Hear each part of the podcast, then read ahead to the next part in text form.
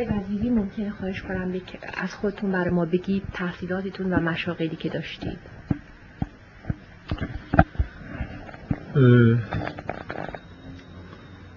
تحصیلات من تحصیلات متوسطه در تهران و دبیرستان هدف و دارالفنون بوده. بعدم اومدم لوزان. در سال 1964 و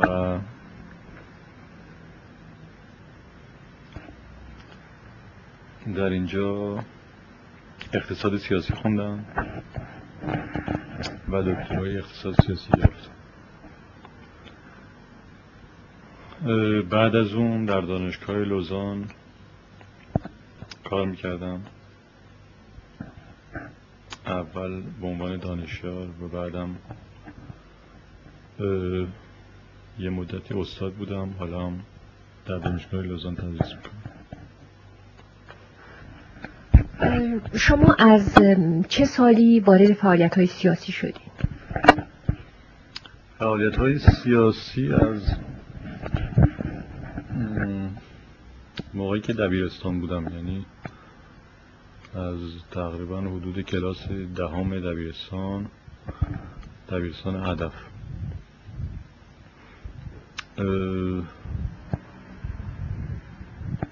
اولین فعالیت های سیاسی من در موقع موقعی بود که زمان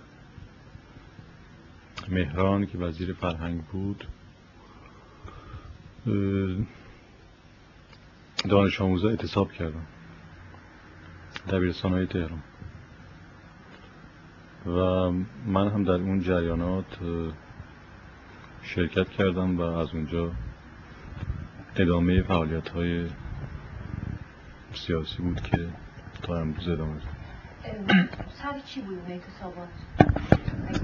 اعتصاب ظاهرا سر این بود که حداقل نمره که تا اون موقع هفت بود آورده شد به دوازده. یعنی در واقع اعتصاب ظاهرا سندیکایی بود. ولی در اون موقع اعتصاب حالت سیاسی رو خودش گرفت. یعنی یک نوع تظاهرات خیابونی بود بر علیه دولت اون موقع. بعدم کاری یه مقدار به زد و خورد کشید. جریان دومی که باز من در شرکت داشتم در بیرستان دارالفنون بودیم مسئله اعتصاب معلمین بود. زمانی بود که درخشش رهبری اعتصاب رو داشت. و بعد از اونم شد وزیر فرهنگ. این دو تا مسئله دو تا اصطلاح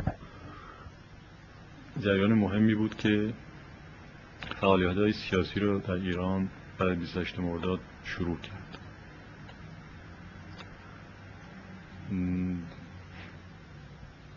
بعد از اون چندین مسئله مهم دیگه وجود اومد که مهمترینش اعتصاب دانشگاه تهران بود. موقعی که دکتر فرهاد رئیس دانشگاه بود و بعد از اون استعفا کرد زمان دکتر امینی. و اون اعتصاب در واقع از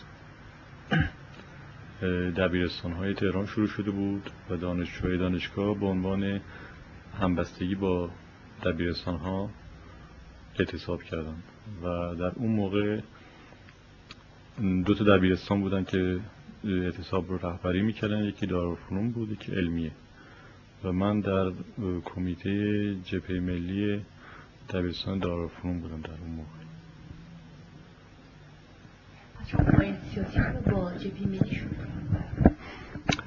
فعالیت سیاسی با جبهه ملی شروع کردم. در واقع و اوج این فعالیت های سیاسی زمان باز دکتر امینی بود که جبه ملی تونست میتینگ معروف جلالیه رو ارگانیزه بکنه و در اونجا چند تا از رهبرهای جبهه ملی به خصوص دکتر بختیار صحبت کردن در اون میتینگ. از اونجا مسئله بیشتر به حالت تشکیلاتی در اومد و بالاخره شرکت در کنگره اولین کنگره جبهه ملی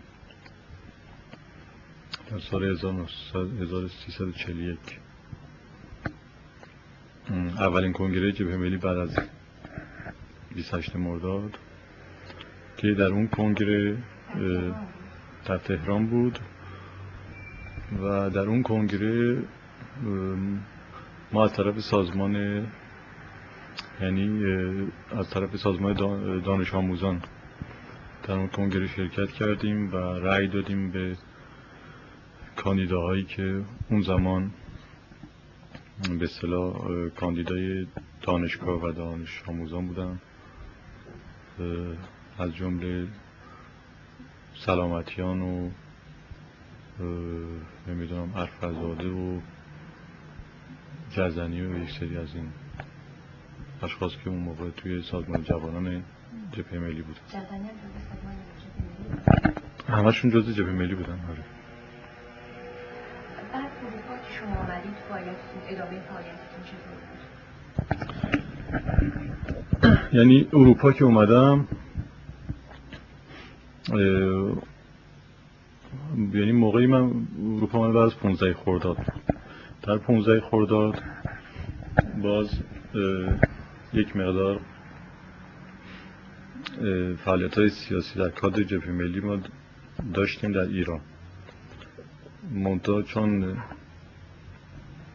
فشار و اختناق زیاد شده بود روابط اصلا پاشیده بود. یعنی که من قبل از اینکه بیام کسایی که به مخفی بودن ظاهرا. و پلیس دنبالشون بود مثل سلامتیان قنادیان و یه دیگه از بچه های سازمان جوانان جبهه ملی. اینها رو در انستیتوی ایران و فرانسه می‌دیدیم. تنها بود که پلیس دنبال اینها نبود و اینها می اونجا فرانسه میخوندن. در حالی که همه جا دنبالشون میگشتن که اینها رو توقیف کنن. و آخرین تماس هم به اون وسیله بود و بعد از اون اومدم به سوئیس. و در اینجا با معرفی نامه که از ایران داشتم درخواست عضویت جبهه ملی رو کردم جبهه ملی اروپا. و بعد اومدم توی سازمان جبهه ملی که در اون موقع در لوزان بود و علی شاکری هم یکی از رهبرای جبهه ملی اروپا بود خودش مقیم لوزان بود. و فعالیت اروپا رو از اینجا شروع کردم در واقع. و همون موقع چون جبهه ملی یکی از گرداننده های کنفدراسیون بود در خارج فعالیت های ظاهری ما در توی از طریق کنفدراسیون و سازمان های دانشجویی بود. شما که اومدید چند وقت که کنفدراسیون تشکیل شده بود؟ یعنی تاریخچه کنفدراسیون شما می‌تونید بر من بگید؟ تاریخچه کنفدراسیون یعنی من که اومده بودم اینجا بعد از کنگره لوزان من اومدم اینجا. کنگره لوزان تقریبا سومین کنگره کنفدراسیون بود یا کنگره واقعی کنفدراسیون تقریبا چون که یک کنگره تشکیل شده اول در لندن. و بعد از اون یک کنگره تشکیل شده در پاریس. و در کنگره سوم که در لوزان تشکیل شد کنفدراسیون حالت به اصطلاح جهانی به خودش گرفت. چون که تا اون موقع یه سازمان دانشجویی در آمریکا بودن و یک مقدار سازمان دانشجویی در اروپا که همشون بچه های اکثریتشون بچه های جبهه ملی بود. اینها با همدیگه تماس داشتن از طریق جبهه ملی و سعی کردن که سازمان های کنفدراسیون رو به وجود بیارن. از طرف دیگه بچه های جوان ها و سمپاتیزان های حزب توده بودند که اونها هم می‌خواستن که یک مقدار سازمان های دانشجو به وجود آورده بودن و می‌خواستن با بقیه در تماس بشن. در واقع نطفه کنفدراسیون یه مقدار اینجوری گذاشته شده بین آمریکا و اروپا. و فعالینش اول در در آمریکا بودند.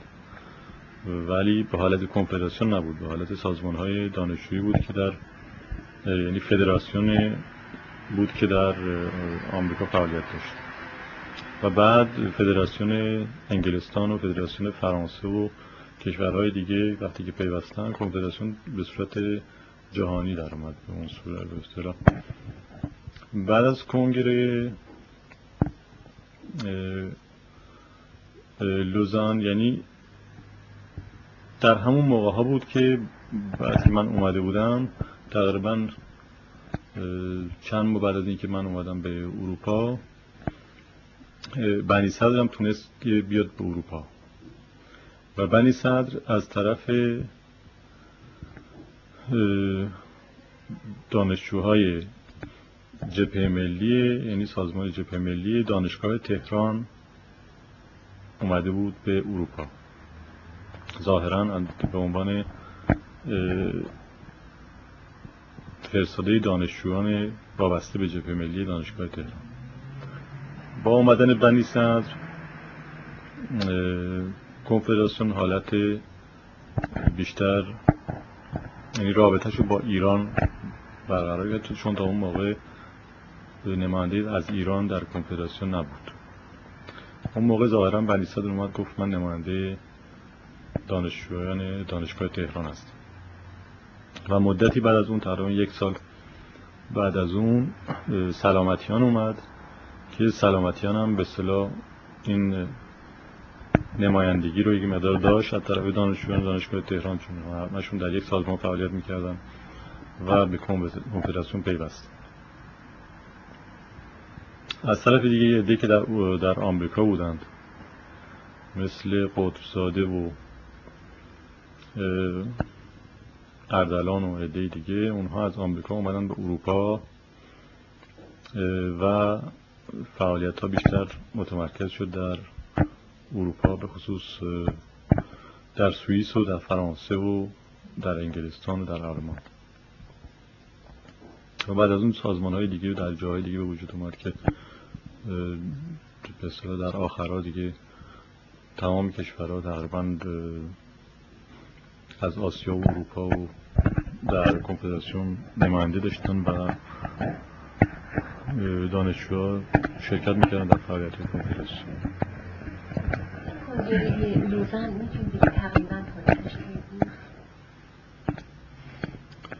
کنگره لوزان تاریخش دقیقش الان نمی‌تونم بگم یعنی دارم ولی حدود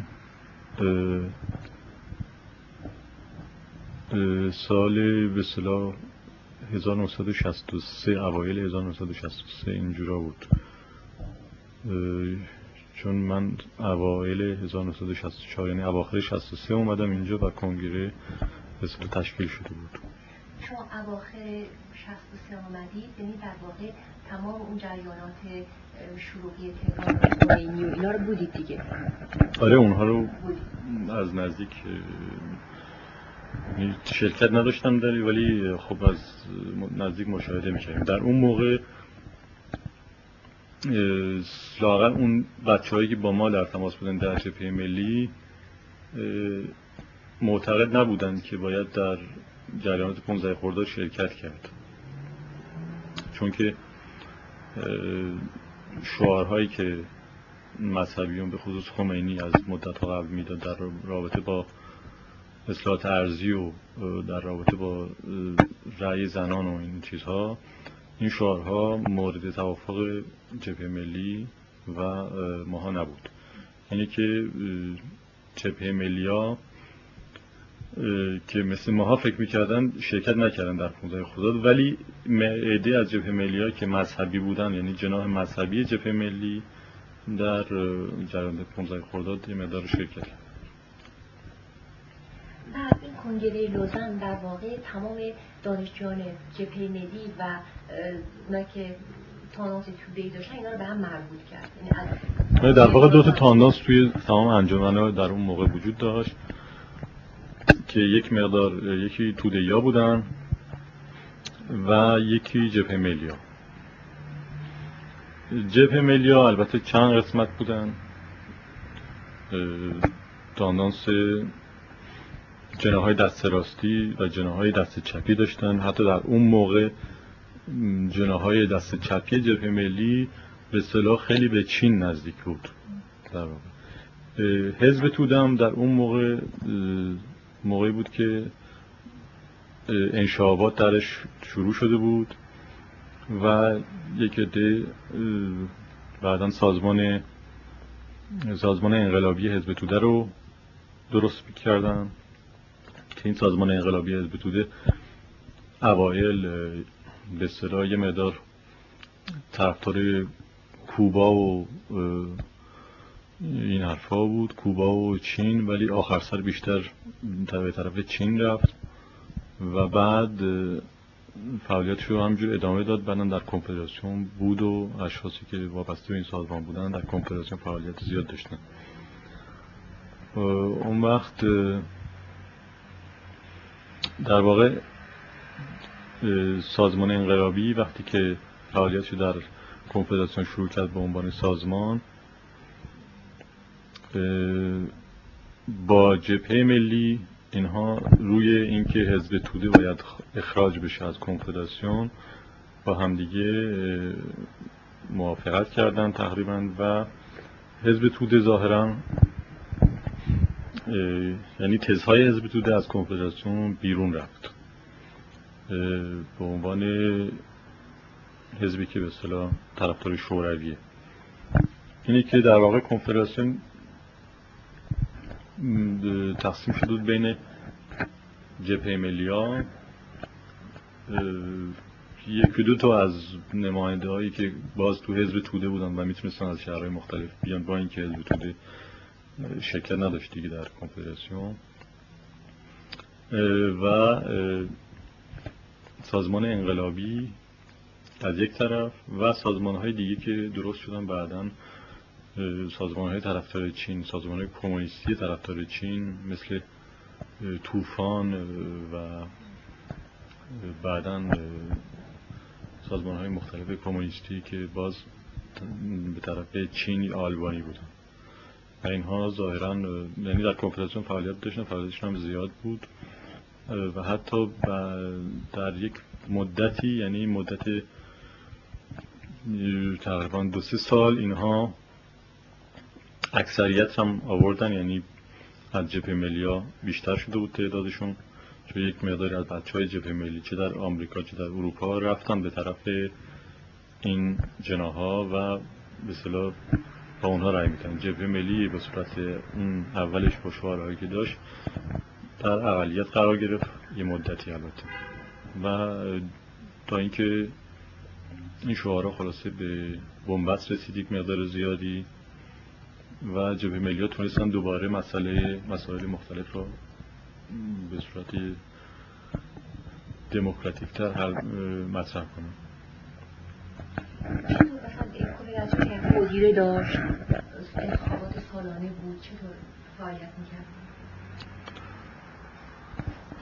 کنفدراسیون یه هیئت دبیران داشت که دبیرای کنفدراسیون بودن مسئول مسئولین مختلف به اصطلاح مسئول انتشارات مسئول روابط بین المللی و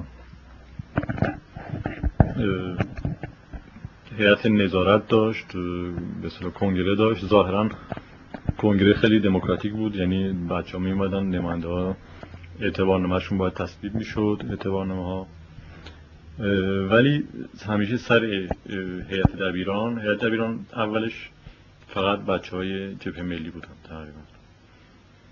دبیران کنفدراسیون. بعد که نیروهای دیگه اومدن و قوی شدن به خصوص ماویستا سازمان انقلابی ها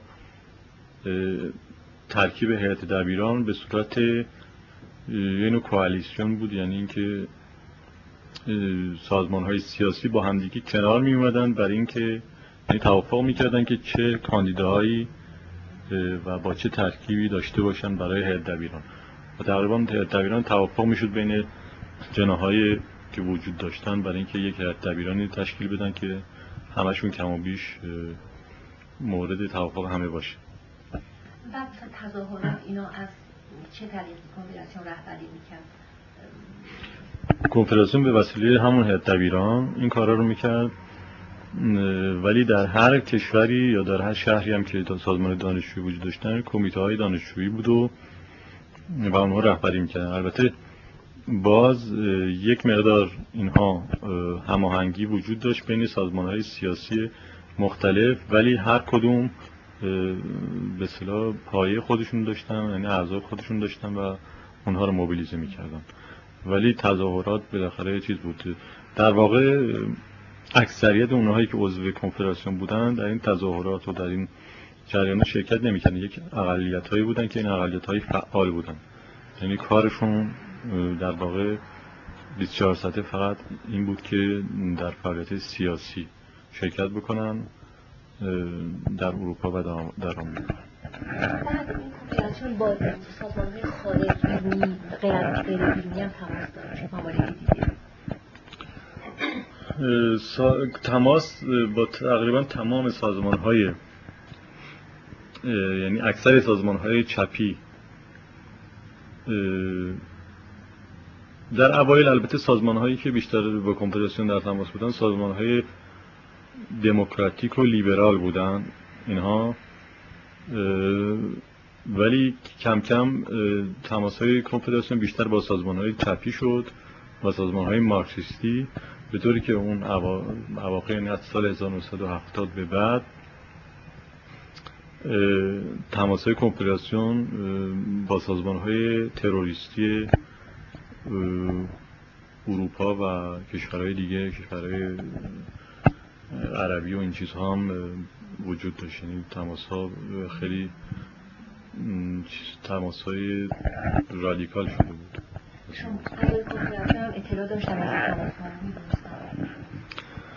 یعنی تا اونجایی که مسئله یک مقدار تزهایی بود که کنفرانسیون داشت دفاع می‌کرد. مثلا در کنگره اینها هم تلگراف پشتیبانی میفرستادن و اینها. یعنی در این سطح اعضای کنفدراسیون خبر داشتن یعنی می‌دونستن از طریق روزنامه ها و اینها که کنفدراسیون با اینها روابط داره. ولی البته روابط روابط اینها مثل روابط ظاهرا سازمان های تمام سازمان های سیاسی یا سازمان های دانشجویی در سطح بین که یه مقدار با هم روابط دارن یه دشون بیشتر با هم دیگه به صلاح به هم نزدیکن و یه مقدار بیشتر از هم دورن. در این سطح بود. ولی در واقع مسئله اصلی این بود که سازمان های سیاسی عضو کنفدراسیون اونها تماس هاشون با سازمان های این سازمان های سیاسی اروپایی یا کشورهایی که کشورهای دیگه کشورهای عربی خصوص این تماس هاشون به طور تماس های سیاسی بود. و این تماس های سیاسی در واقع به صورت ظاهرا تماس های دانشجویی در کنفرانسیون نمایان داده می شد ولی در واقع تماس های سیاسی بود که بین سازمان های سیاسی وجود داشت و گروه های سیاسی عضو کنفدراسیون و این سازمان های مختلف به خصوص سازمان های مارکسیست لنیستی از کشورهای مختلف. بعد چطور که روزنامه منتشر می‌کردن نشریه داشتن بودجهشون از کجا تامین می‌شد کنفدراسیون؟ بودجه کنفدراسیون البته از حق عضویتی که بچه ها می‌دادن بیشتر مثلا بچه ها خیلی می‌رفتن کار می‌کردن حتی مثلا به طور مجانی کار می‌کردن برای اینکه پولی که در میارن بدن به کنفدراسیون. از این طریق خب یه مقدار زیادی به صورت کنفدراسیون کمک می‌شد. از طریق دیگه خب یه مقدارم یه عدی آدم های پولدار بودن که در همون موقع مثلا پول می‌دادن به کنفدراسیون. برای اینکه بچه ها می‌رفتن پول جمع می‌کردن. بعد فروش اسناد مختلف کنفدراسیون بود کتاب و این حرفا که این هم به صدا یک نوع چی بود درآمد درآمد بود برای کنفدراسیون. این البته مسئله خود کنفدراسیون. منتها سازمان های سیاسی که توی کنفدراسیون بودن هم به صلاح از این طریق فعالیت می‌کردن همین که بعضیشون رو کشورهای خارجی البته بیشتر کشورهای عربی بهشون کمک می‌کردن یا سازمان هایی که با کشورهای مختلف در تماس بودن سازمان هایی که با کشورهای عربی مثلا در تماس بودن با اونو کمک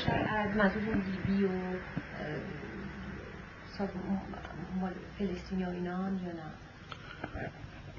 آره دیگه در اون موقع مثلا در از 1970 به بعد یه مقدار از بچه که توی کنفدراسیون به توی جبهه ملی بودن و از در داخل سازمان های جبهه ملی خودشون سازمان های سیاسی دیگه به وجود آورده بودن. این سازمان های مارکسیستی به وجود آوردن و تماس داشتن با سازمان های تروریستی مختلف چه در آلمان چه در کشورهای عربی. اونها پولم دریافت می‌کردن از کشورهای عربی به خصوص از لیبی یا از سازمان های مختلف چیز سازمان های مختلف سیاسی که با این کشورها در تماس بودن.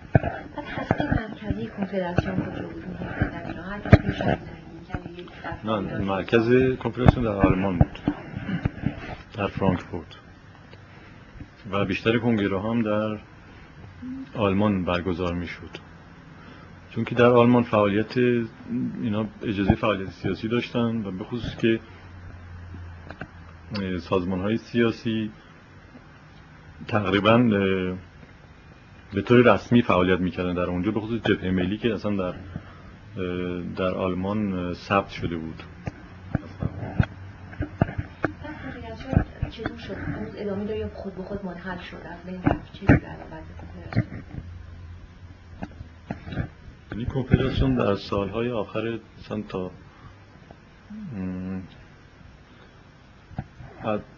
تقریبا از سال 74 75 دیگه چون سازمان های سیاسی که درون کنفدراسیون بودن دیگه با هم دیگه نمی‌تونستن کار بکنن در سیاسی اختلافاتشون زیاد شده بود.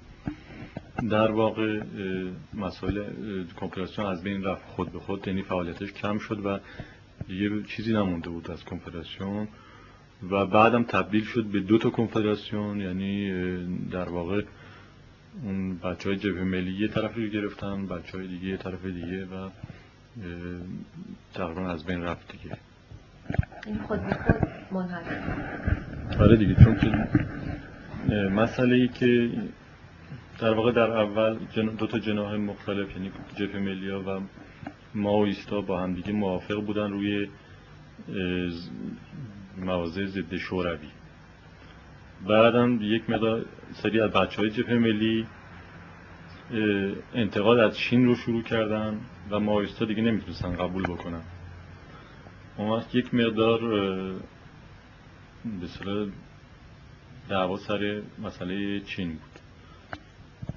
بعد اصولا مسائل مختلف مثل ویتنام و این چیزا مطرح شد یعنی در واقع روی مسئله اختلافات و مبارزات روی مسائل ایران خیلی کمتر بود تا مسائل بین المللی در واقع اون که اینا رو تقسیم می‌کرد مسائل بین المللی بود بیشتر تا مسائل ایران. های مذهبی شدید بود توشون؟ گروه مثلا مثل جناه بازرگان یا اون اوایلی که کنفدراسیون تشکیل شده بود. بعدم که موقعی که بنی صدر رو اومد به اروپا و دیگر بچه ها از ایران های مذهبی توی کنفدراسیون فعالیت داشتن. ولی کنفدراسیون موقعی که حالت به صلاح چپی به خودش گرفت این تاندانس های مذهبی از توی کنفدراسیون رفتن بیرون. و اینها در این از توی جبهه ملی هم رفتن بیرون چون اینها اول توی جبهه ملی ایران بودن و بعد اروپا. ولی بعدا توی جبهه ملی رفتن بیرون و جبهه ملی دوم رو به وجود آوردن. جبهه ملی سوم. جبهه ملی سوم رو به وجود آوردن که یه ارگان هم داشتن به اسم خبرنامه که بنی صدر و قطب و عده دیگه یعنی این انجمن انجمن های اسلامی و این حرفا دور این جبهه ملی سوم بودن تا مدت ها بعد از اینکه جبهه ملی سوم از بین رفت و اینها رفتن دنبال با خمینی کار کردن و اینها. و اینها خودشون از کنفدراسیون رفته بودن چون کنفدراسیون موازه به اصطلاح چپی گرفته بود و رادیکال و اینها نمی‌تونستن باش کار وقتی که شروع خمینی سر در به عنوان رهبر انقلاب و همه اینا پس در واقع کنفدراسیونی به وسط وجود نداشت که ازش پشتیبانی بکنه اعضای کنار رفته کنفدراسیون بودن خودزاده و بنی و همه اینا و یزدی که دنبالش اومدن. در اون موقع یعنی تماس خمینی با یک گروه بود که مثل بنی صدر و قطرزاده و یزدی و چمران و گروه های دیگه که در از کنفرانسیون مدت ها رفته بودن بیرون مدت ها پیش رفته بودن بیرون. با اینکه قبلا اینها در کنفرانسیون شرکت داشتن و بنی صدر و قطرزاده عضو هیئت دبیران کنفدراسیون هم بودند یه مدتی. ولی بعد اینها رفتن بیرون.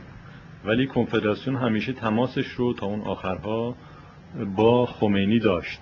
یعنی اینکه اعلامیه های خمینی رو یعنی از سال 1964 به بعد اعلامیه های خمینی رو اکثر یا ایران آزاد چاپ می‌کنه ارگان جبهه ملی اروپا یا کنفدراسیون.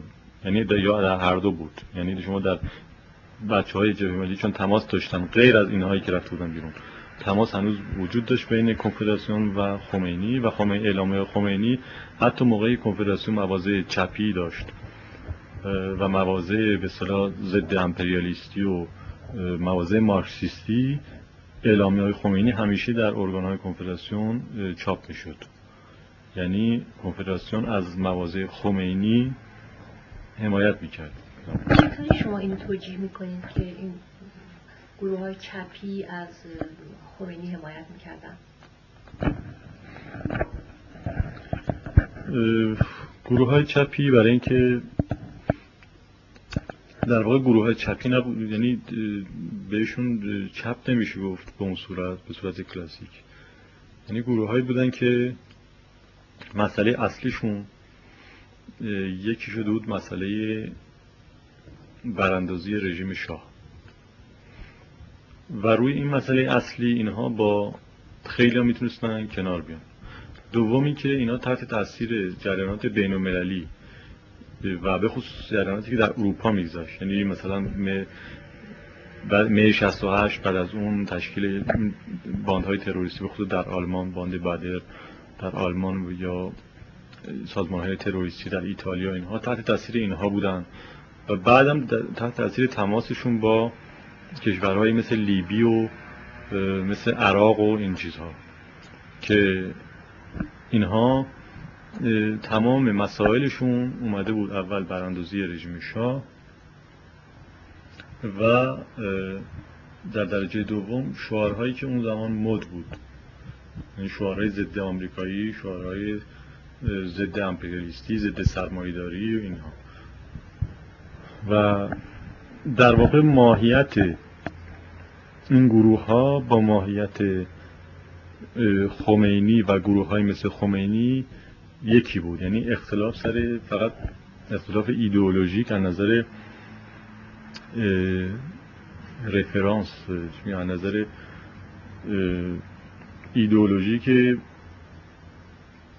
به وسیله اون عملشون رو توجیه می‌کنن اختلاف از این نظر بود.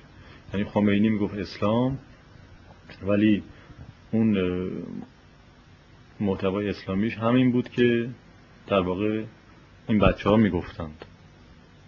ولی اینها به عنوان مارکسیست لنینیست از به از اون جریان صحبت می‌کردن اون به عنوان اسلام. یعنی اختلاف اصلی واقعا بین اینها تا اون موقع نمیشه گفت وجود داد چون متداشون یکی بود. همشون یک برداشت مذهبی از جریانات داشتن. یعنی اونهایی که ظاهرا سیاسی بودن و ایدئولوژی سیاسی داشتن. تفکر طرز فکریشون طرز فکر مذهبی بود در واقع. چه موقعی که ماویست بودن چه موقعی که طرفدار کوبا بودن چه موقعی که مخالف اینها شدن و طرفدار سازمان های چریکی اروپایی یا عربی. یعنی تفکر تفکر مذهبی بود. تفکر یک نوع فناتیسم. و روی این فناتیسم اینا با هم دیگه موافق بودن. شما خودتون گفتین که در 63 که این داستان شروع شد و خمینی و شروع یا اینا جناه مترقی جبهه ملی از خمینی پشتیبانی نکرد برای خاطر اینکه صحبتاش خیلی عقب افتاده بود روی اصلاحات ارزی و آزادی زنان همه اینا. می‌دونید خب این همون خمینی بود همه شروع کردن ازش طرفداری کردن.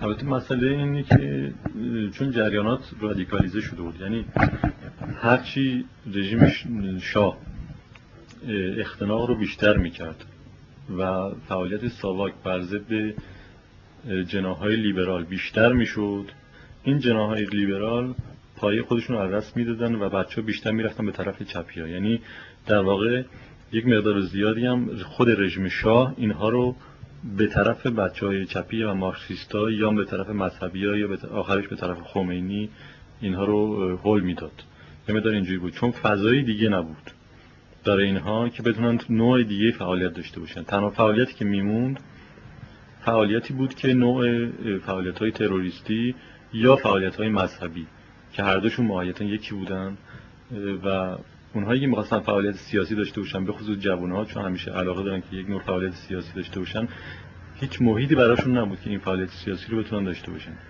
یعنی در ایران که اصولا تنها مسجد مونده بود. در خارج هم تقریبا همینجوری بود. یعنی سازمان اینها فعالیت هایی که می‌خواستن بر علیه رژیم شاه بکنن تنها سازمان هایی که مونده بود همین سازمان ها بودن که به وسیله این افراد اداره میشن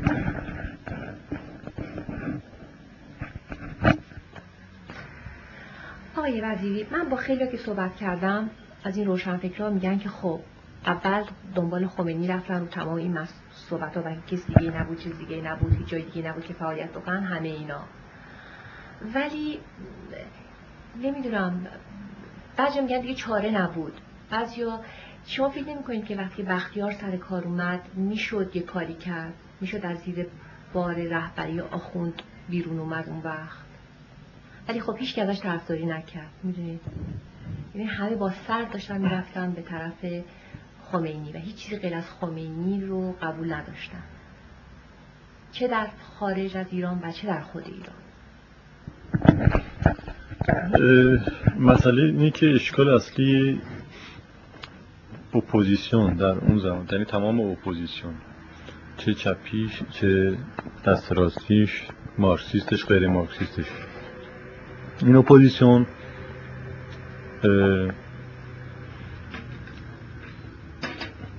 برنامه درست حسابی نداشت. اولا فکر این نمی‌کرد که شاه هیچ کنمشون فکر این نمی‌کرد که شاه ممکنه بره. و مسئله جانشینی شاه رو مطرح نمی‌کردن. یه شعارهای کلی مطرح می‌کردن که این شعارهای کلی مثلا برای چپی یا مارکسیست ها طبقه کارگر و این حرفا بود دموکراسی سوسیالیستی و از این حرفا.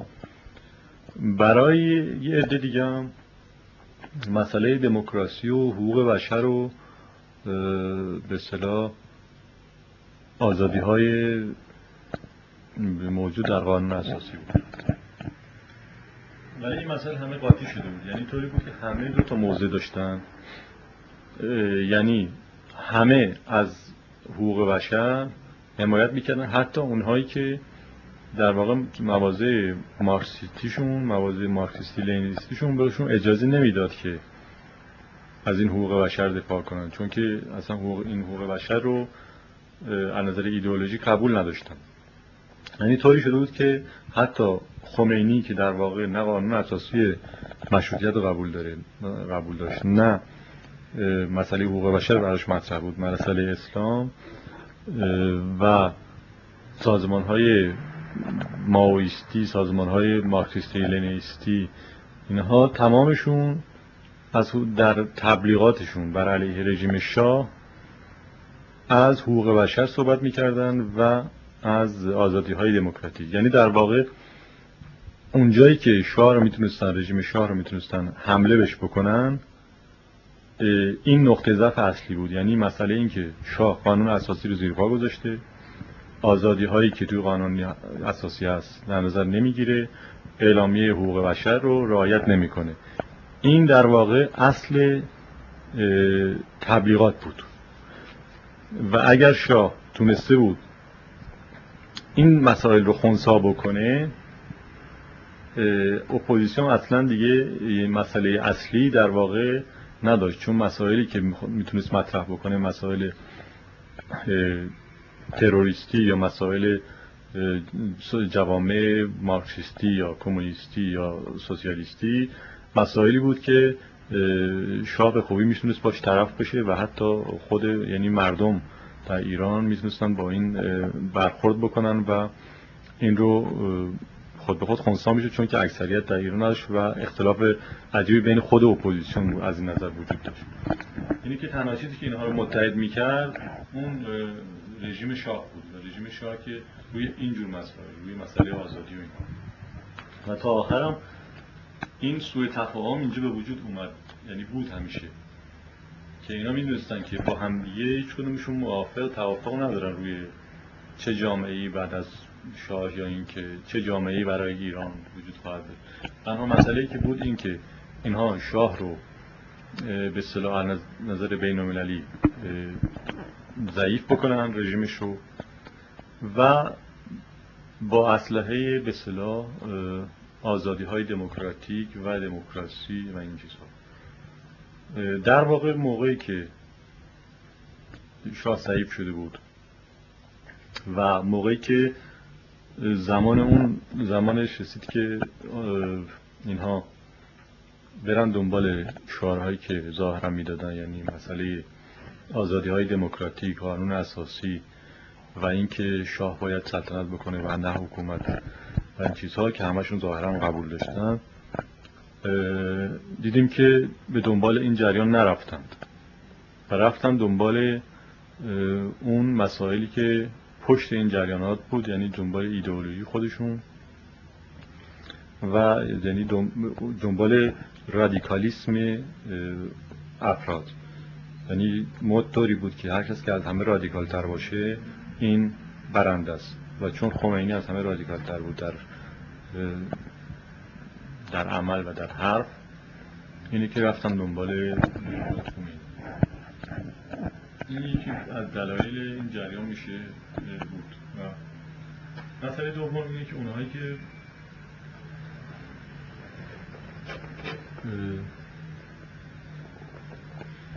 اونهایی که مثلا اوریژین ملی بود یعنی هنوز با اینکه جناح های مختلفی از جناح های مختلف بودن یعنی چپی لیبرال دست راستی حتی مارکسیست. ولی هنوز خودشون رو به صلاح از از جبهه ملی می‌دونستند. یعنی از نسبت ملی می‌دونستن اینها. یعنی مصدق رو قبول داشتن و براشون مسئله مصدق مطرح بود. اینها به جایی که در اون موقع شعار همیشگیشون رو مطرح بکنن. یعنی به اصطلاح دنبال یک حکومتی بدن که ملی باشه و دموکراتیک باشه و قانون اساسی رو بخواد ازش حمایت بکنه و اجرا بکنه. اینها رفتن دنبال خمینی. از دو جهت یه زیادشون به خاطر اینکه فقط اپورتونیست بودن یعنی اینکه فکر کردن که خب با خمینی ممکنه که به مقام برسن و اونجا به اصطلاح بدون خمینی شانس این که در ایران فوری به مقام های مهم برسن. خیلی کمه. یعنی فعالیت های چند سال باید فعالیت بکنن در ایران. اینو که رفتن دنبال یک چیز حاضر آماده یعنی خمینی. و عده دیگه هم از ترس از ترس اینکه به صلاح از قافله عقب نمونن و در اقلیت خودشون رو حس می‌کردن. با اینکه در اون موقع همشون در خصوصی طرفدار بختیار و یک اون نوع رژیم بودن رفتن دنبال خمینی و قبول نکردن که به صلاح در مقابل خمینی بیستن. اینم جریان دوم. مسئله سومش اینه که در واقع همه اینها یک نوع زرنگی بود. یعنی همه فکر می‌کردن که از خمینی بتونن استفاده کنن برای اینکه خودشون بیان سر کار در حالی که خمینی ازشون استفاده کرد و به موقعش هم همه رو کنار زد.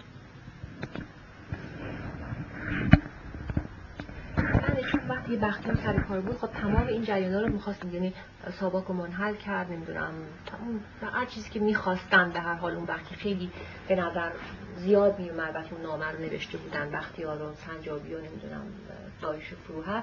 همه رو خواست اجرا بکنه و کرد. ولی هیچ کس ازش طرفداری نکرد. روشن فکرها یعنی تمام تو دانشگاه تهران اعتصاب بود. همه چیزا تو بیرو خارج. اصلا هیچ کس ازش طرفداری نکرد. می‌بینی تمام گروه رفتن دنبال خمینی. و, و اون وقت هم کاملا واضح بود که شعار جمهوری اسلامیه و دارن میرن به طرف جمهوری اسلامی. و یک وگ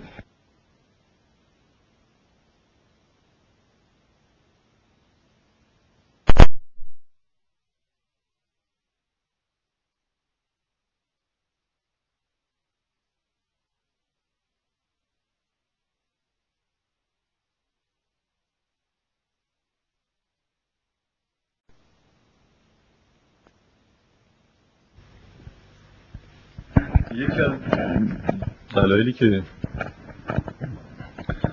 من براش می‌بینم اینه که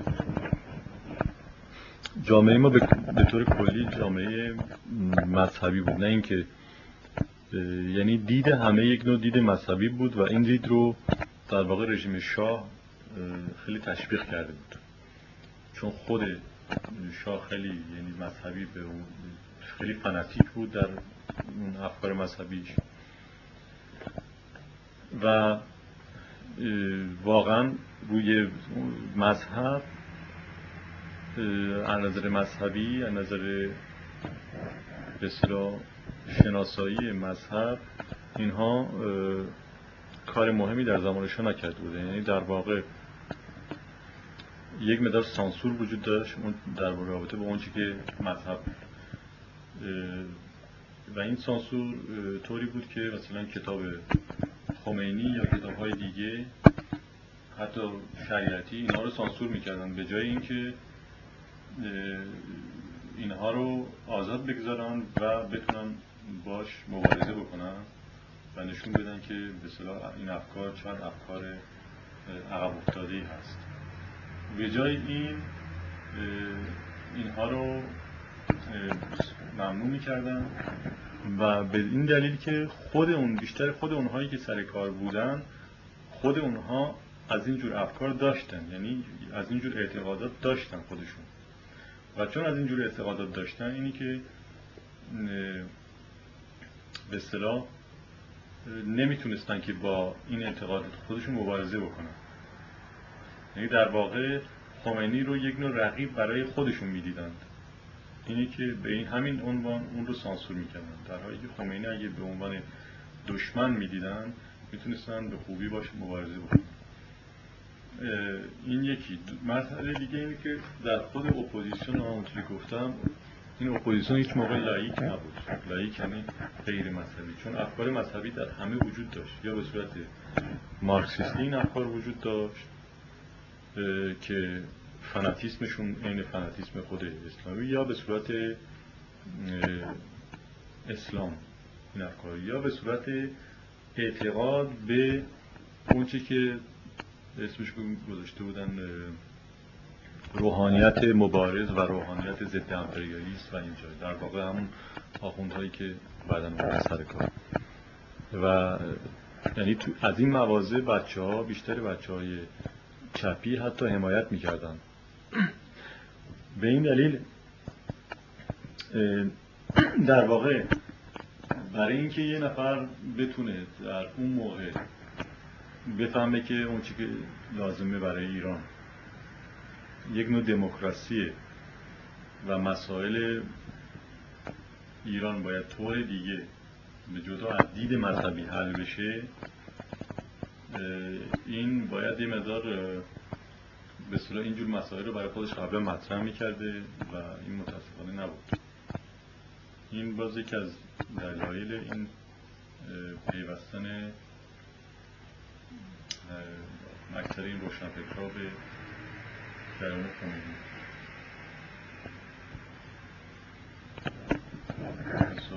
شما بنی رو شخصا می‌شناسید این از تماس داشتیم. خیلی کم شاید یکی دو دفعه.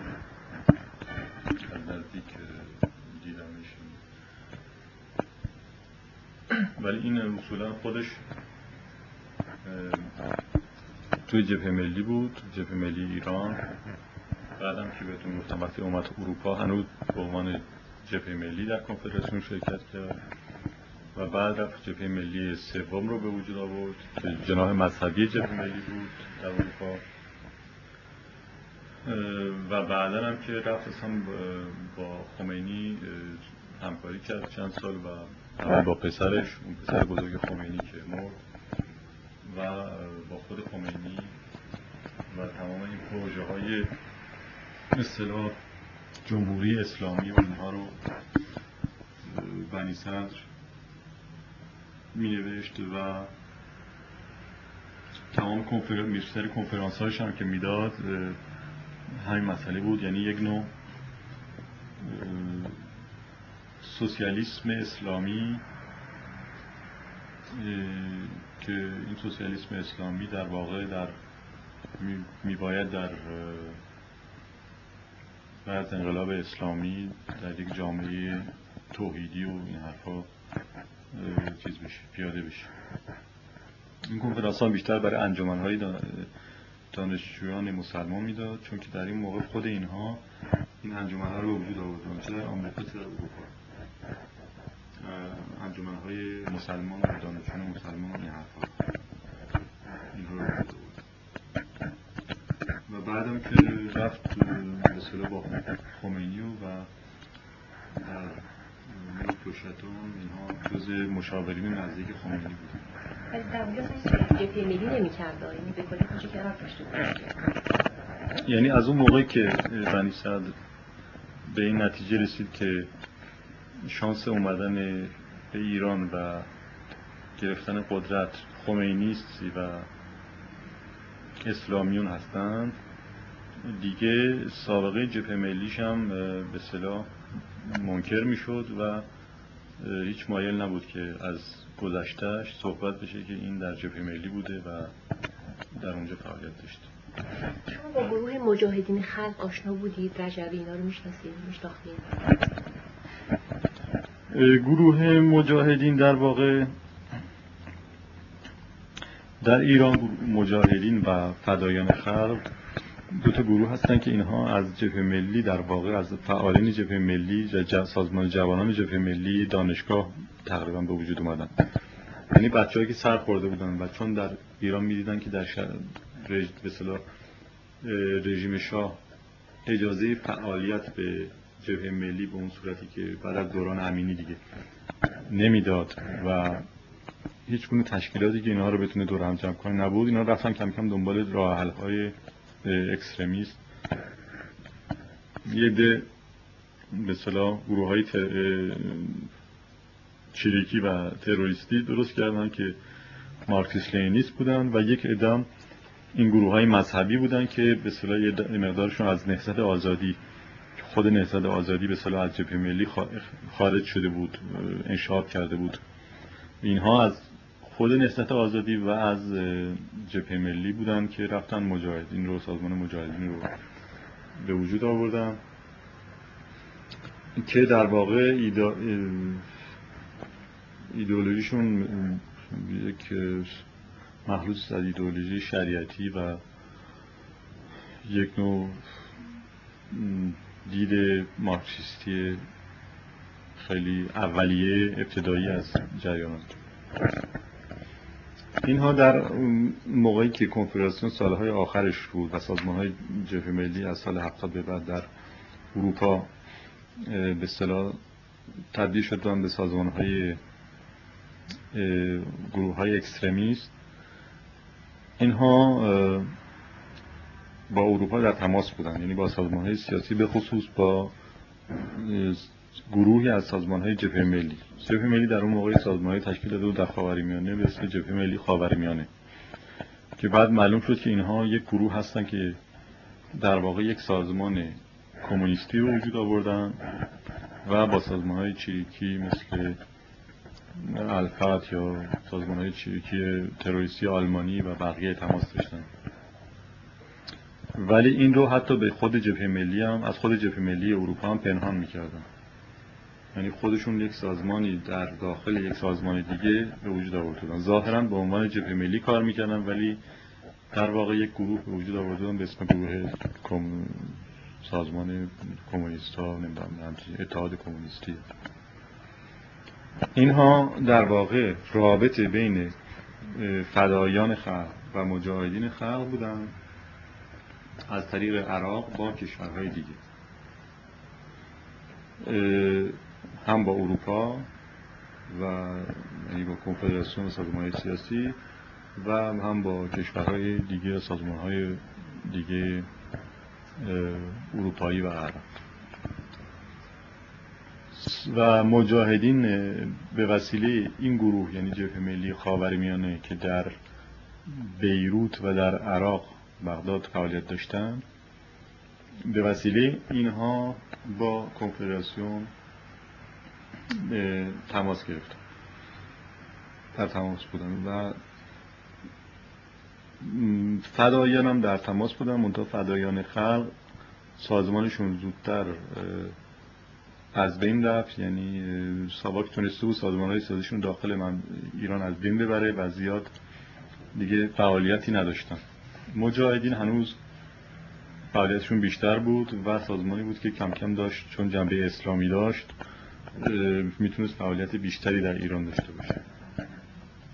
و در سالهای آخر درست خاطرم نیست چه سالی بود ولی چند سال قبل از انقلاب سازمان مجاهدین یک پیامی برای کنگره کنفدراسیون آورد که اون پیامشون در واقع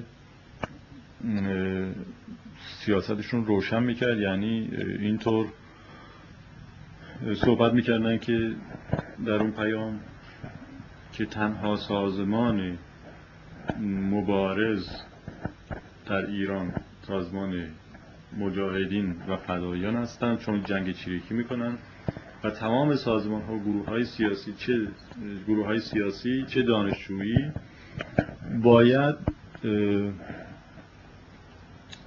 اتوریته این سازمان های دو تا سازمان رو یعنی اتوریته سازمان های تروریستی رو قبول کنن مثل مجاهدین و فدایان در خصوص مجاهدین.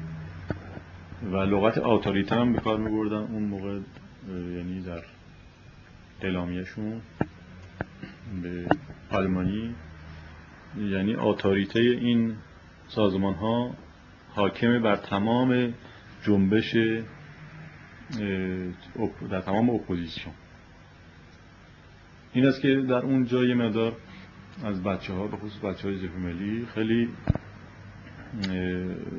ناراحت شدن از این جریان ها و شروع کردن به افشا کردن مواضع مجاهدین و مواضع فدایان که قبلا شروع شده بود و مواضع مجاهدین بخصوص یکی اختلافات در اون موقع در داخل خود جبهه ملی بالا گرفت و سر همین مواضع و اعلامیه ها چون که اینها از همون موقع در واقع خصوص مجاهدین هیچ کسی دیگر قبول نداشت یعنی تنها سازمانی بودن که فکر می‌کردن که قدرت در ایران در دست خواهند گرفت و بقیه باید از اینها اطاعت کنن این مسئله رسم نبود چون که مسئله اتوریته بود و اون که اینها می‌گفتن باید اجرا می‌شد به وسیله بقیه بچه. شما می‌کنید همه اول جبهه ملی بودن. برمیگردن چپی میشن یا به اسم جبهه ملی فعالیت چپیشون شروع می‌کنن یعنی چپی اکسترمشون رو. می‌بینید همش به اسم جبهه ملی شروع میشه. یعنی در واقع در واقع چون طبیعیه دیگه. بعد از جنگ دوم در ایران دو تا سازمان سیاسی به وجود اومد که یکیش سازمان سیاسی بسیار جدید یعنی حزب به صورت حزب مدرن بود یکی حزب حزب توده. یکی جبهه ملی. یعنی دو تا در واقع زندگی سیاسی ایران تقسیم شد بین جبهه ملی و حزب توده. که حزب توده خب اون وابستگیش باعث شد که زود از بین بره و یا یعنی به صورت سازمان بسیار مهم در بیاد ولی سازمانی که طرفدار زیاد نداشت تو ایران نه در خارج نه در ایران به اون صورت. البته بعد از 28 مرداد یکم جبهه ملی بود.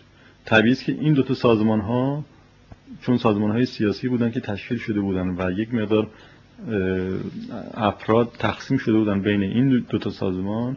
اینه که فعالیت های سیاسی بعد هم از اینها شروع بشه. یعنی از انشاب از این, این نوع سازمان ها و در واقع تنها تاریخ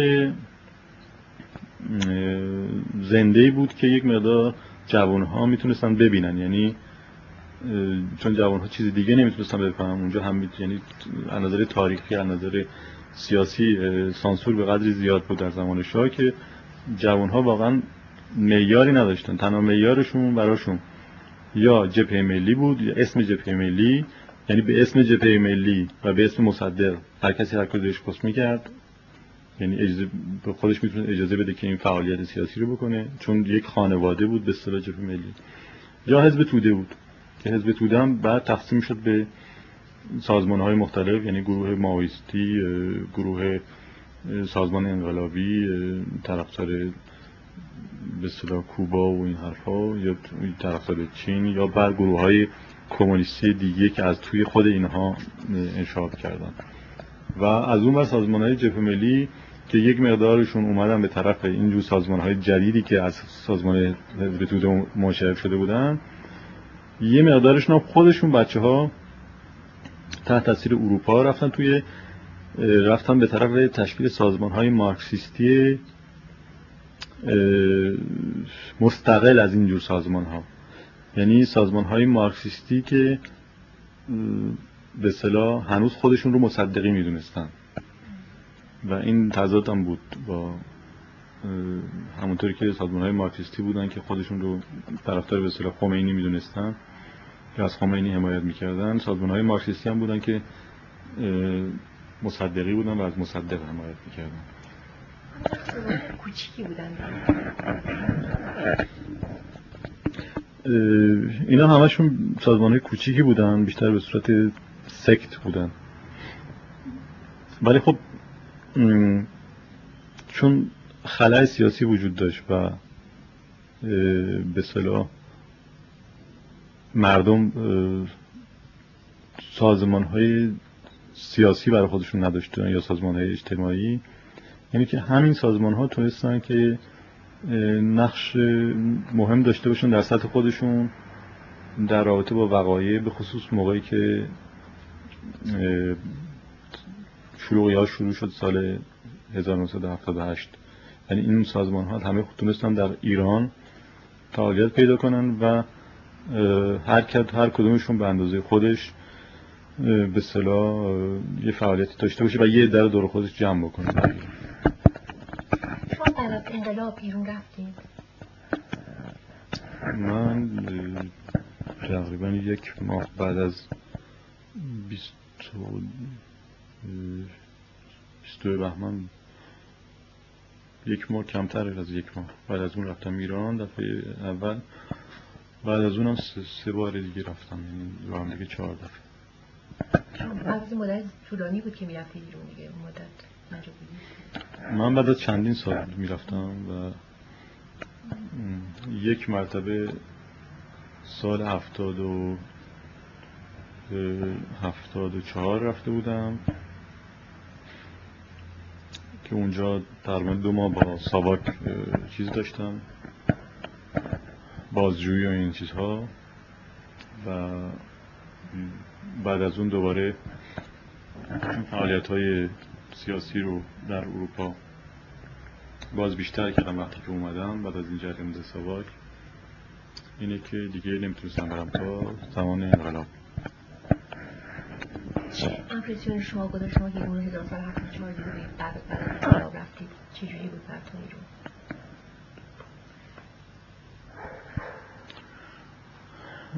چجوریش که من اون موقع ایران زیاد ندیده بودم یعنی از نظر جایی نرفتم زیاد جای زیادی رو ندیده بودم. ولی طبیعتا بعد از انقلاب که رفتم ایران مثل بیشتر اونهایی که در خارج بودن با امیدی زیاد رفتیم که فکر کردیم که خب حالا دیگه یعنی همه می‌تونن در ایران نقش داشته باشن چون همه می‌تونن نقش داشته باشن یعنی که باید رفت اونجا و اونجا کار کرده اونجا فعالیت کرد و هنوز در واقع اون موقع هنوز غیر از خرابی هایی که از این زد و و اینها به وجود اومده بود جامعه هنوز جامعه زمان شاه بود تقریبا. یعنی از جریانات سیاسی که بگذاریم چیز زیادی عوض نشد هنوز شده به نظر چه قیافه اشخاص یا محیط محیط خانوادگی یا بیرون مثلا در شهر این اینه که در واقع تغییر زیادی آدم احساس نمی‌کرد. فقط خب آنارشی که بعد از انقلاب به وجود اومده بود این چیزا ولی دفعه دوم که رفتم یعنی تقریبا یک سال بعدش اون موقع دیگه معلوم بود که این جامعه داره تغییر می‌کنه و اون جامعه که زمان قبل از انقلاب بوده داره از بین میره کم. البته برای ماها یعنی من فکر کنم برای بیشتر روشن فکر چون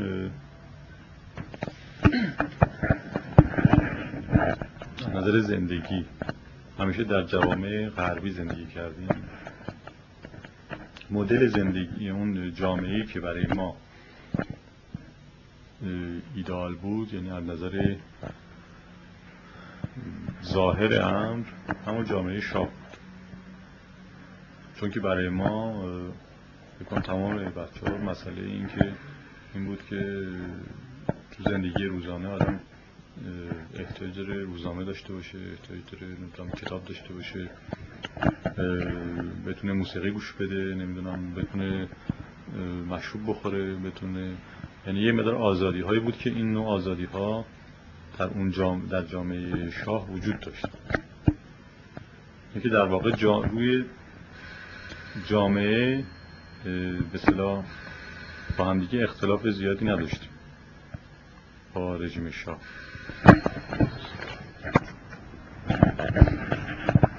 در واقع شاه مدرنیست بود ما هم مدرنیست بودیم.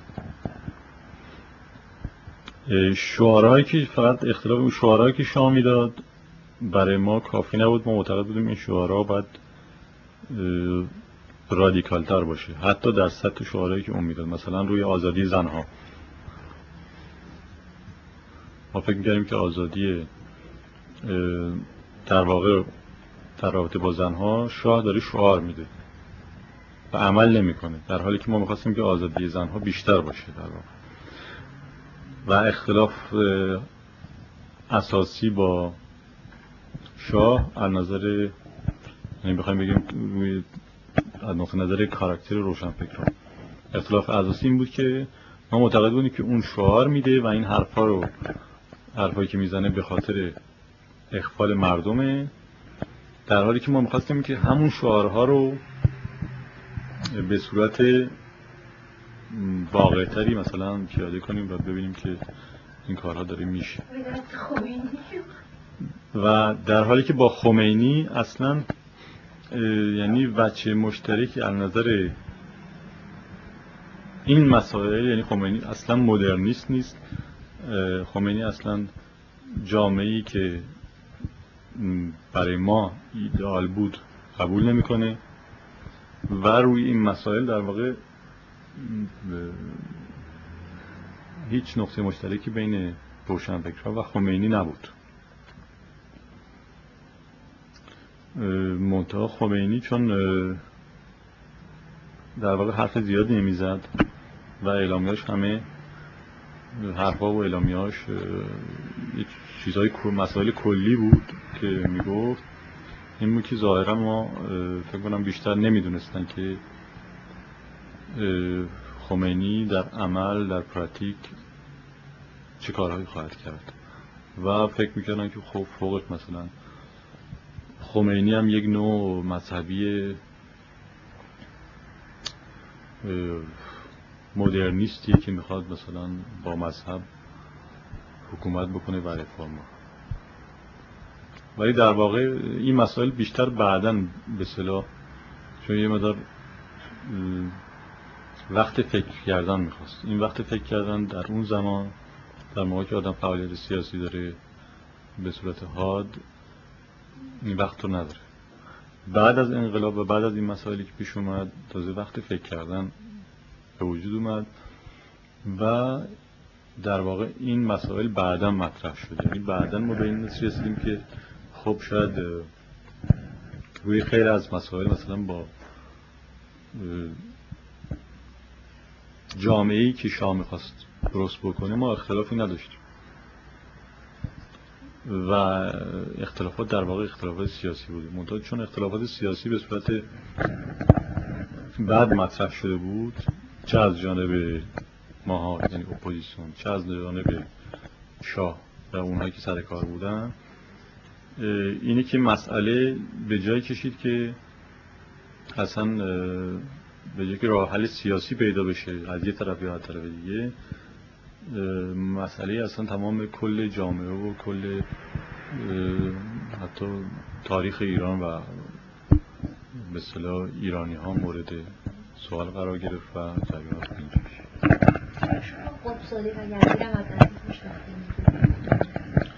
قطبزاده رو میشناختم یعنی چون که اینجا اومده بود دو دفعه و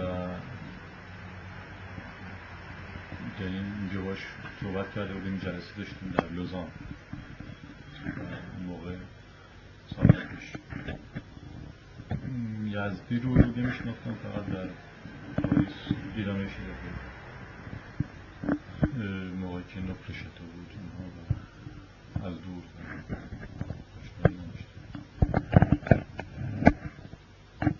شما با توجه به این شما قبول می‌کنید که جامعه ایران یه جامعه مذهبیه.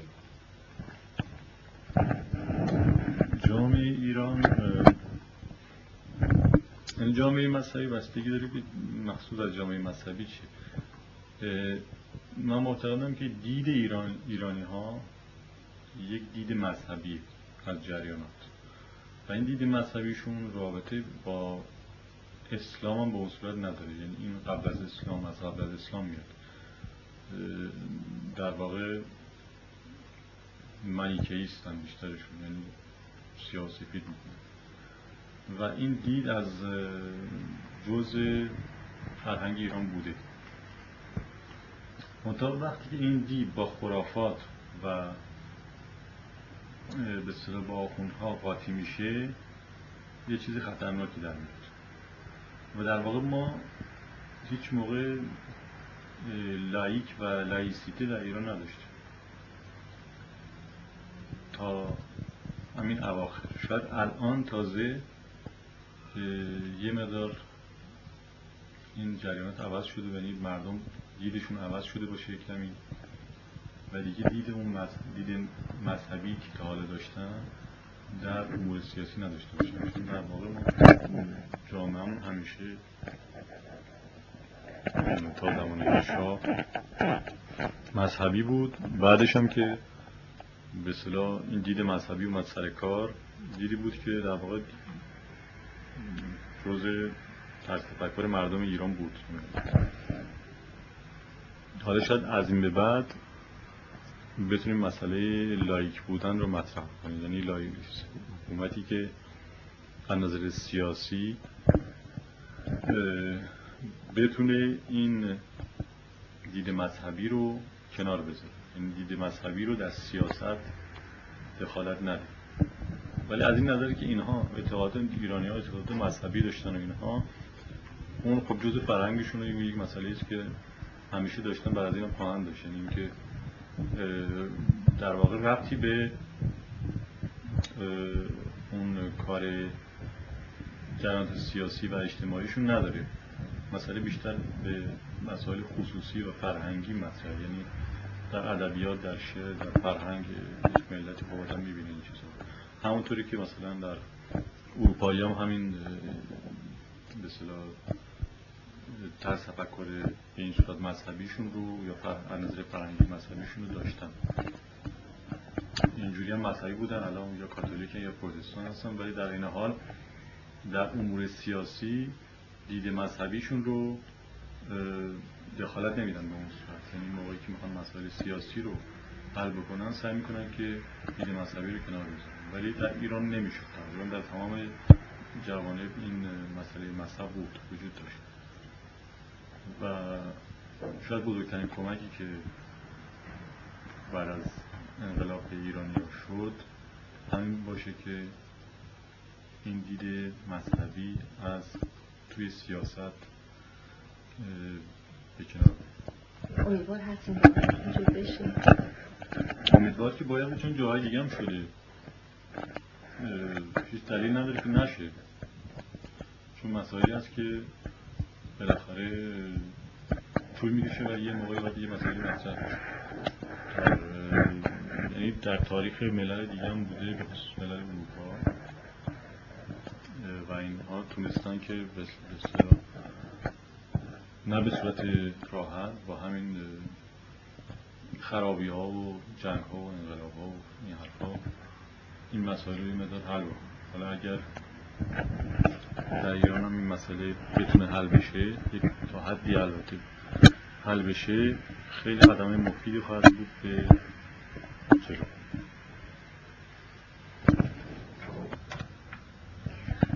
وزیری چطوره که این گروه های اپوزیسیون که در اروپا تشکیل شد عملا از سیاست شوروی پیروی می‌کرد بدون که خواسته باشه خواه ناخواه این گروه ها بیشتر یک دید ساده داشتن از مسائل جهانی به این ترتیب که یه طرف آمریکاست و یه طرف شوروی. و مبارزه اینها مبارزه بود که بر علیه آمریکا و اروپا اروپای غربی به بود به عنوان سیستم سیاسی.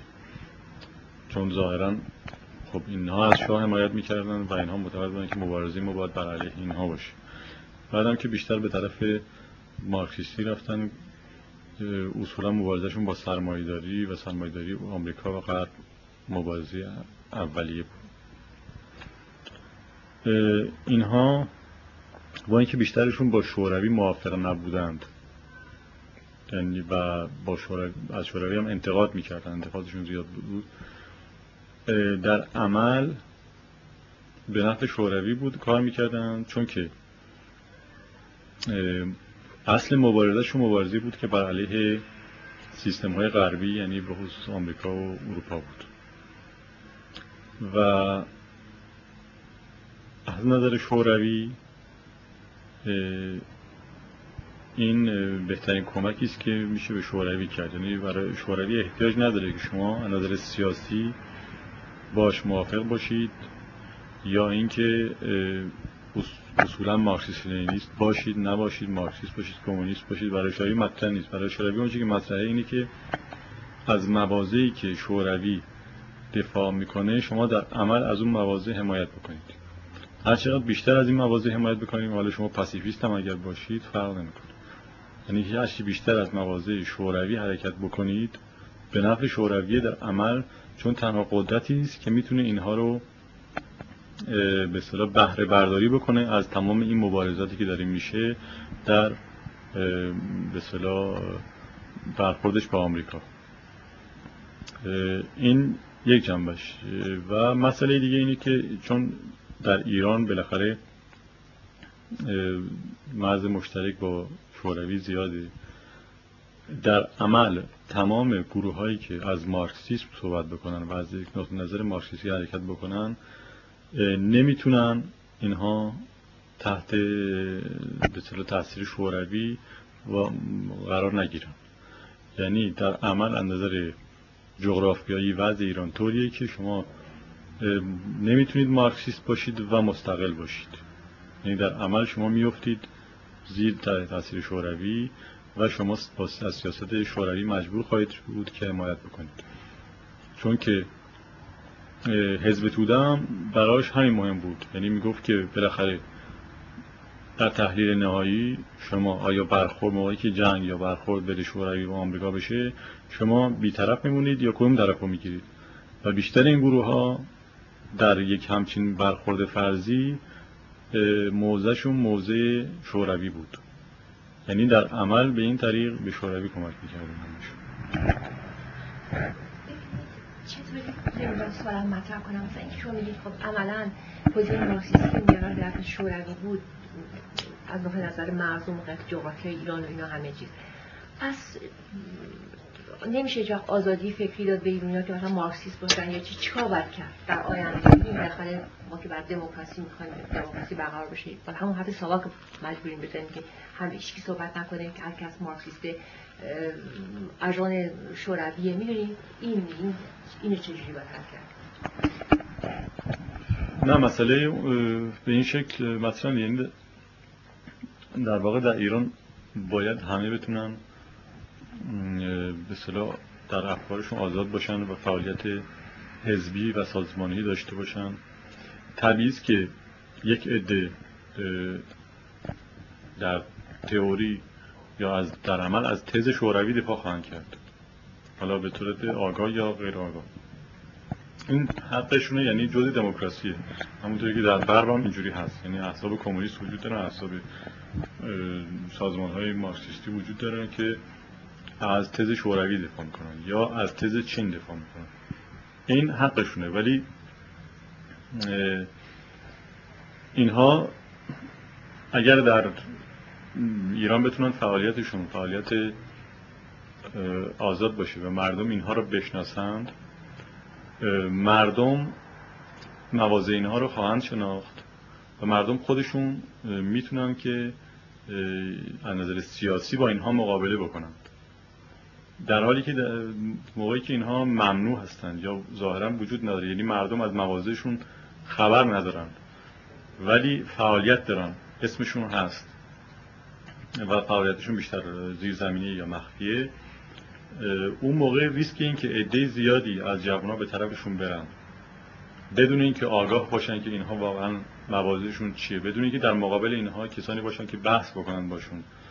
اینها این خطر وجود داره. و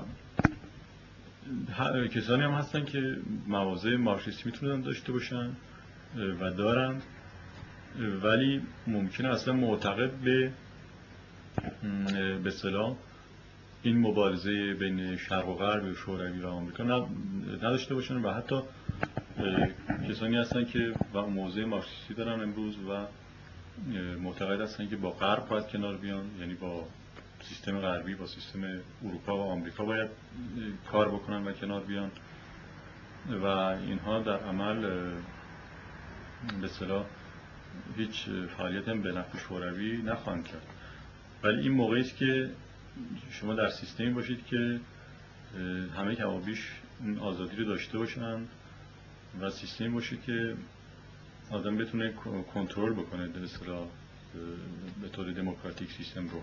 این به واسه یه اقلیتی نچرخه که دست همه در بره از این نظر من فکر کنم اون چی که بیشتر به نفع شوروی در عمل هست اون یک نوع مبارزه ضد غربی است در واقع.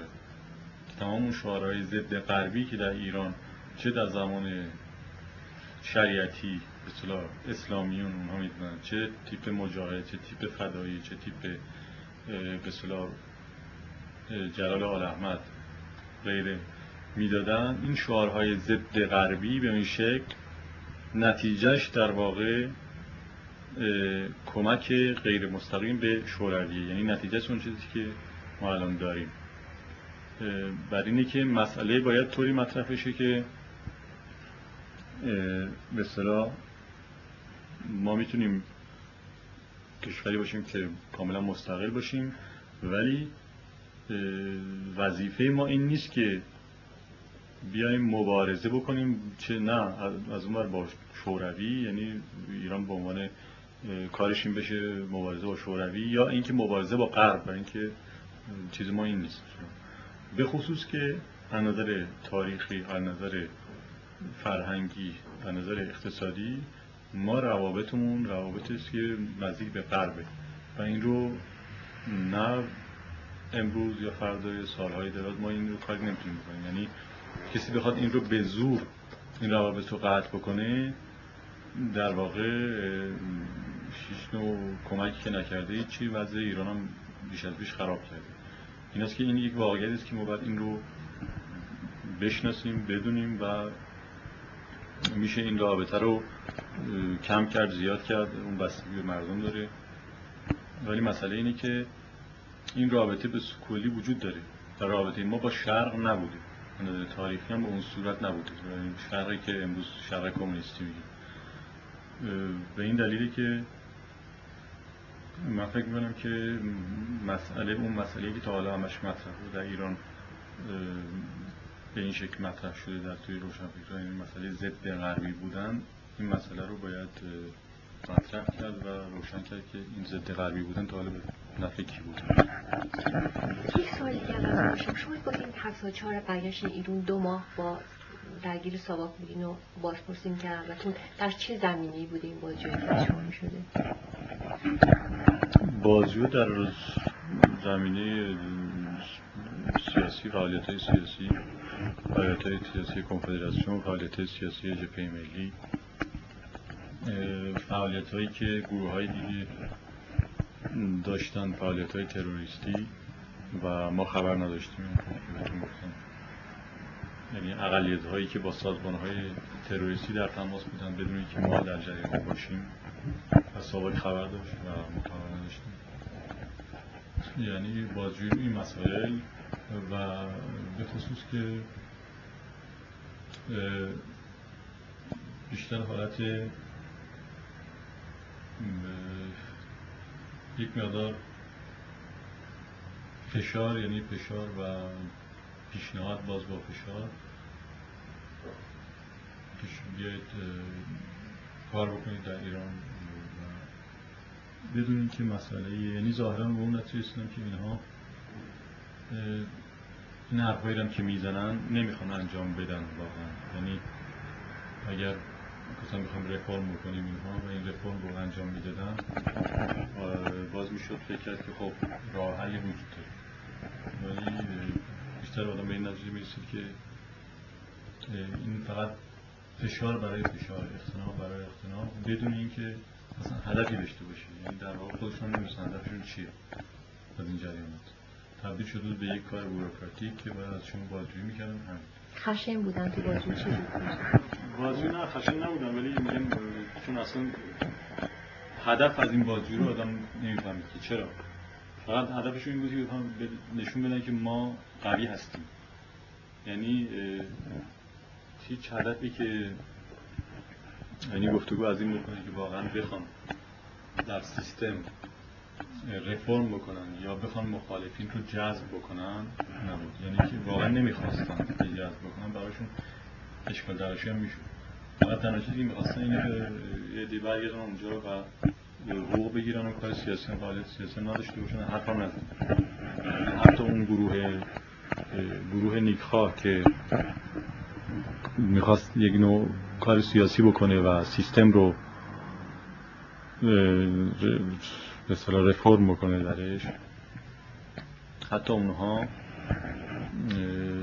خیلی کارشکنی داشتن از طرف ساواک. یعنی که ساواک نمی‌خواست که کسی کار بکنه در واقع. من چه هدف ها چی بود؟ طوری که من خبر داشتم هدفشون این بود که یک مقدار سیستم در سیستم رفرم بکنن. یعنی یک مقدار یک جناح روشنفکر واقعا بتونه تو اون سیستم کار بکنه و اونها به این نتیجه رسیده بودن که این سیستم رو نمیشه نباید به صلاح این رو عوض, عوض کرد و این رو باید یه مقدار رفرم کرد و به خصوص که مواضع کلی شاه در اون موقع مواضعی است که مترقیه و باید از این مواضع حمایت کرد.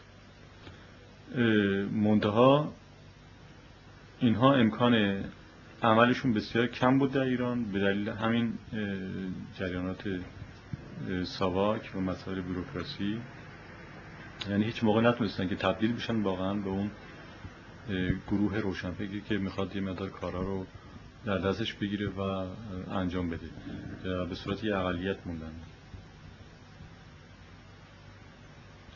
من یه سوال دیگه ازتون دارم که این سوال قبلا ازتون کردم منتها تاکیدش رو می‌خوام.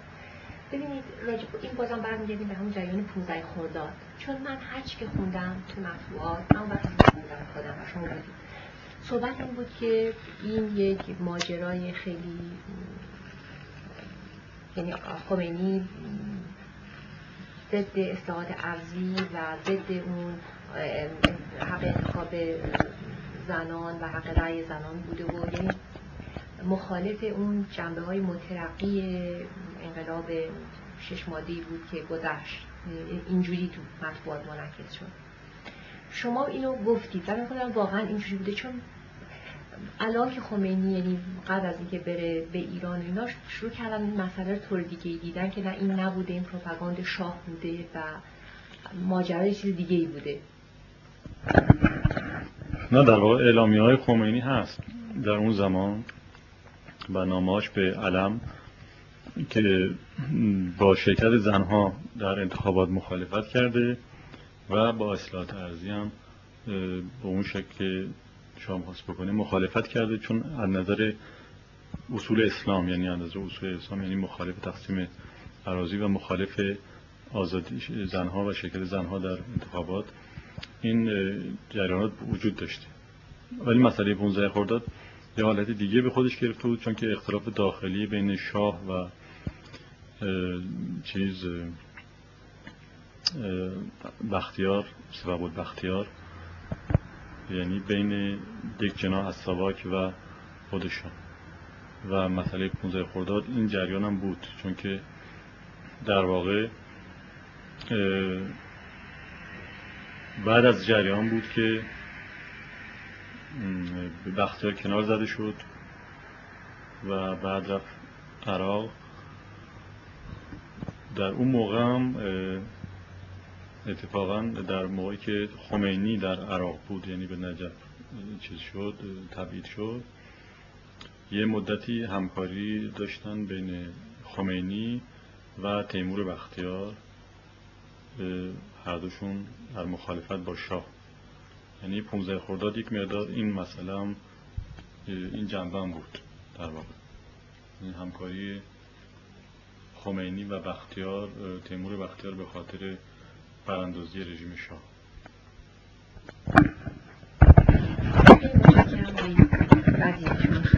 خیلی ممنون.